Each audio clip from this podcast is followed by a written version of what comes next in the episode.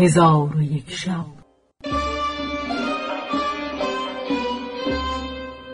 چون شب سیصد و نود و هشتم برآمد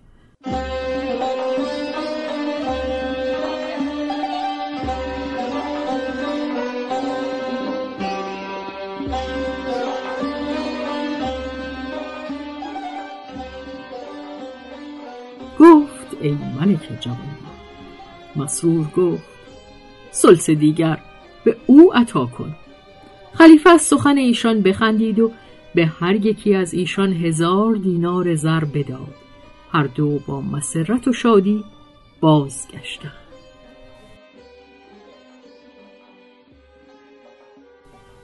حکایت خلیفه زاده پرهیزگار. و از جمله حکایت ها این است که خلیفه هارون و رشید را پسری بود شانزده ساله که از دنیا اعراض کرده طریقه زهاد و عباد پیش گرفته بود و به سوی مقابر رفته مردگان را خطاب می کرد و می گفت شما دنیا را مالک شدید ولی دنیا شما را نجات نداد. کاش می دانستم پس از آنکه شما بدین مکان آمدید به شما چه گفتند؟ این سخنان می گفت و می گریست و این شعر همی خواند. گویی که بعد ما چه کنند و کجا روند؟ فرزندگان و دخترکان یتیم ما. خود یاد ناوری که چه کردند و چون شدند؟ آن مادران و آن پدران یتیم ما. اتفاقا روزی از روزها پدرش با وزیران و بزرگان دولت و غلامان به او بگذشت. ایشان پسر خلیفه را دیدند که در تن او جبه است پشمین و دستاری از پشم در سر دارد و با یکدیگر گفتند که این پسر خلیفه را در میان ملوک رسوا کرده. هرگاه خلیفه او را اتاب کند از این کار باز خواهد گشت. خلیفه سخن ایشان بشنید با پسر خود گفت ای فرزند تو مرا رسوا کردی. پسر خلیفه به سوی او نگریست و او را جواب نگفت.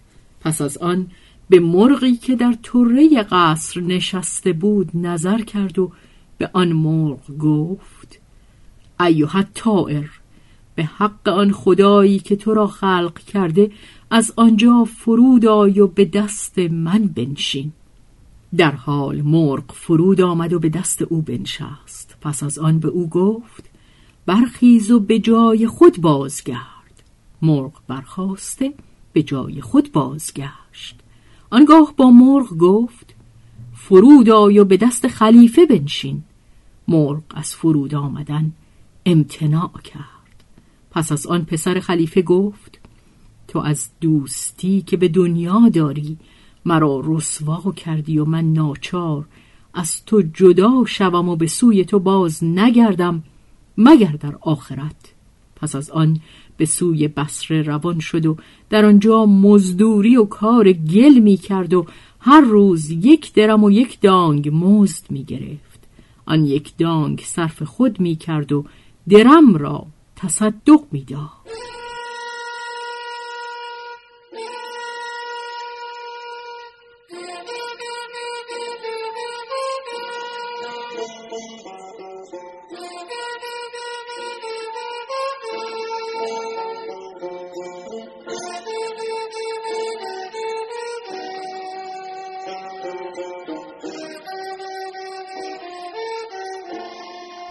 ابو عامر بصری گفته است که دیوار خانه من بیفتاد و من به مکان فعله ها برفتم. چشم من به جوان نیکوروی بیفتاد. به نزد او آمده او را سلام دادم و به او گفتم آیا قصد خدمت داری؟ گفت آری. پس به او گفتم با من بیا. آن جوان گفت مرا با تو شرط ها هست. گفتم شرط های تو کدام است؟ گفت یک درم و یک دانگ مزد می‌گیرم. وقتی که معزن از آن بگوید مرا بگذار نماز با جماعت کنم. من شرط پذیرفتم و او را برداشته به منزل خود بیاوردم. آن روز خدمتی کرد که چنان خدمت از کسی ندیده بودم. گفتم از برای تو چاشت بیاورم. قبول نکرد. من دانستم که او روزه است. چون آواز از آن شنید از کار بیرون آمد وضوعی گرفت که من بهتر از آن وضوع ندیده بودم. پس از آن به نماز جماعت برفت. چون نماز تمام کرد به سوی خدمت بازگشت. وقت عصر به او گفتم خدمت فعله تا عصر می باشد پس از این تو را خدمت کردن نشاید. او سخن مرا قبول نکرد و گفت خدمت من تا هنگام شام باید و پیوسته او خدمت می کرد تا ازان شام بشنید. آنگاه من دو درم دادم. آن دو درم بیانداخت و گفت من مزد با تو شرط کرده ام و زیاده بر آنچه شرط کرده ام نخواهم گرفت. گفتم این دو درم نصف مزد تو نخواهد بود. راضی نشد و از یک درم زیاده نگرفت. چون فردا شد من به مکان فعله ها برفتم. او را در آن مکان ندیدم. از او جویان شدم. با من گفتند که او به دینجا نیاید مگر روزهای شنبه.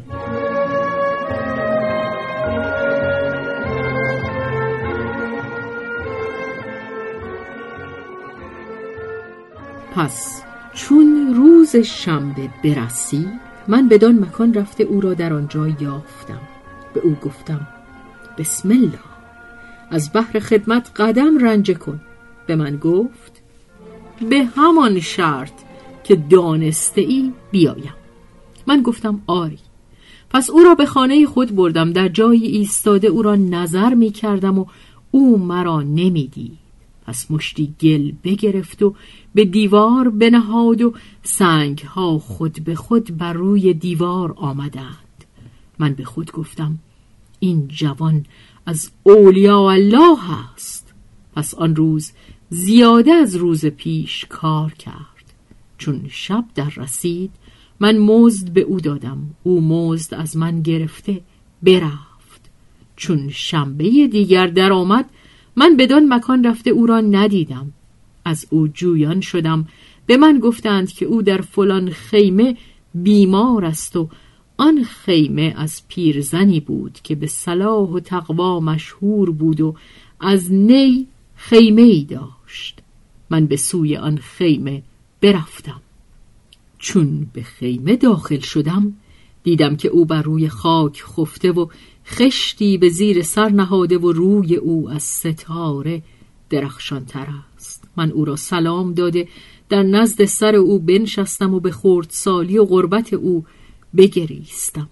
پس از آن به او گفتم تو را با من حاجتی هست؟ گفت آری چون فردا شود به دینجا بیا مرا مرده خواهی یافت.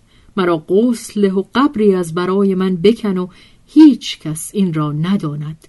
پس مرا با این جبه کفن کن ولی نخست جبه را تفتیش کن و آنچه در جیب جبه بیابی با خود نگه دار. چون بر من نماز کنی و مرا به خاک سپاری به سوی بغداد شو و به انتظار خلیفه هارون و رشید بنشین.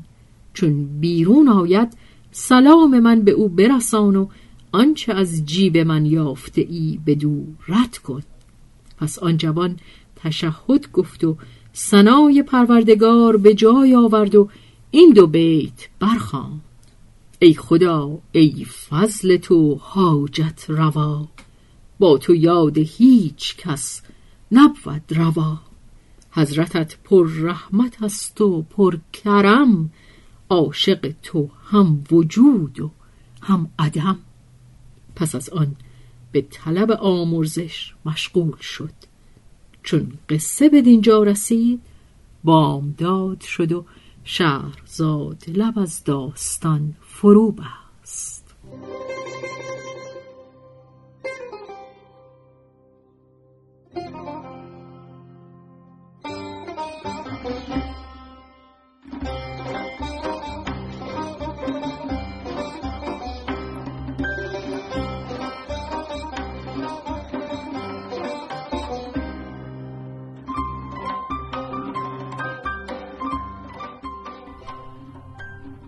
روایت شهرزاد فتوهی. تنظیم از مجتبا میرسمیعی.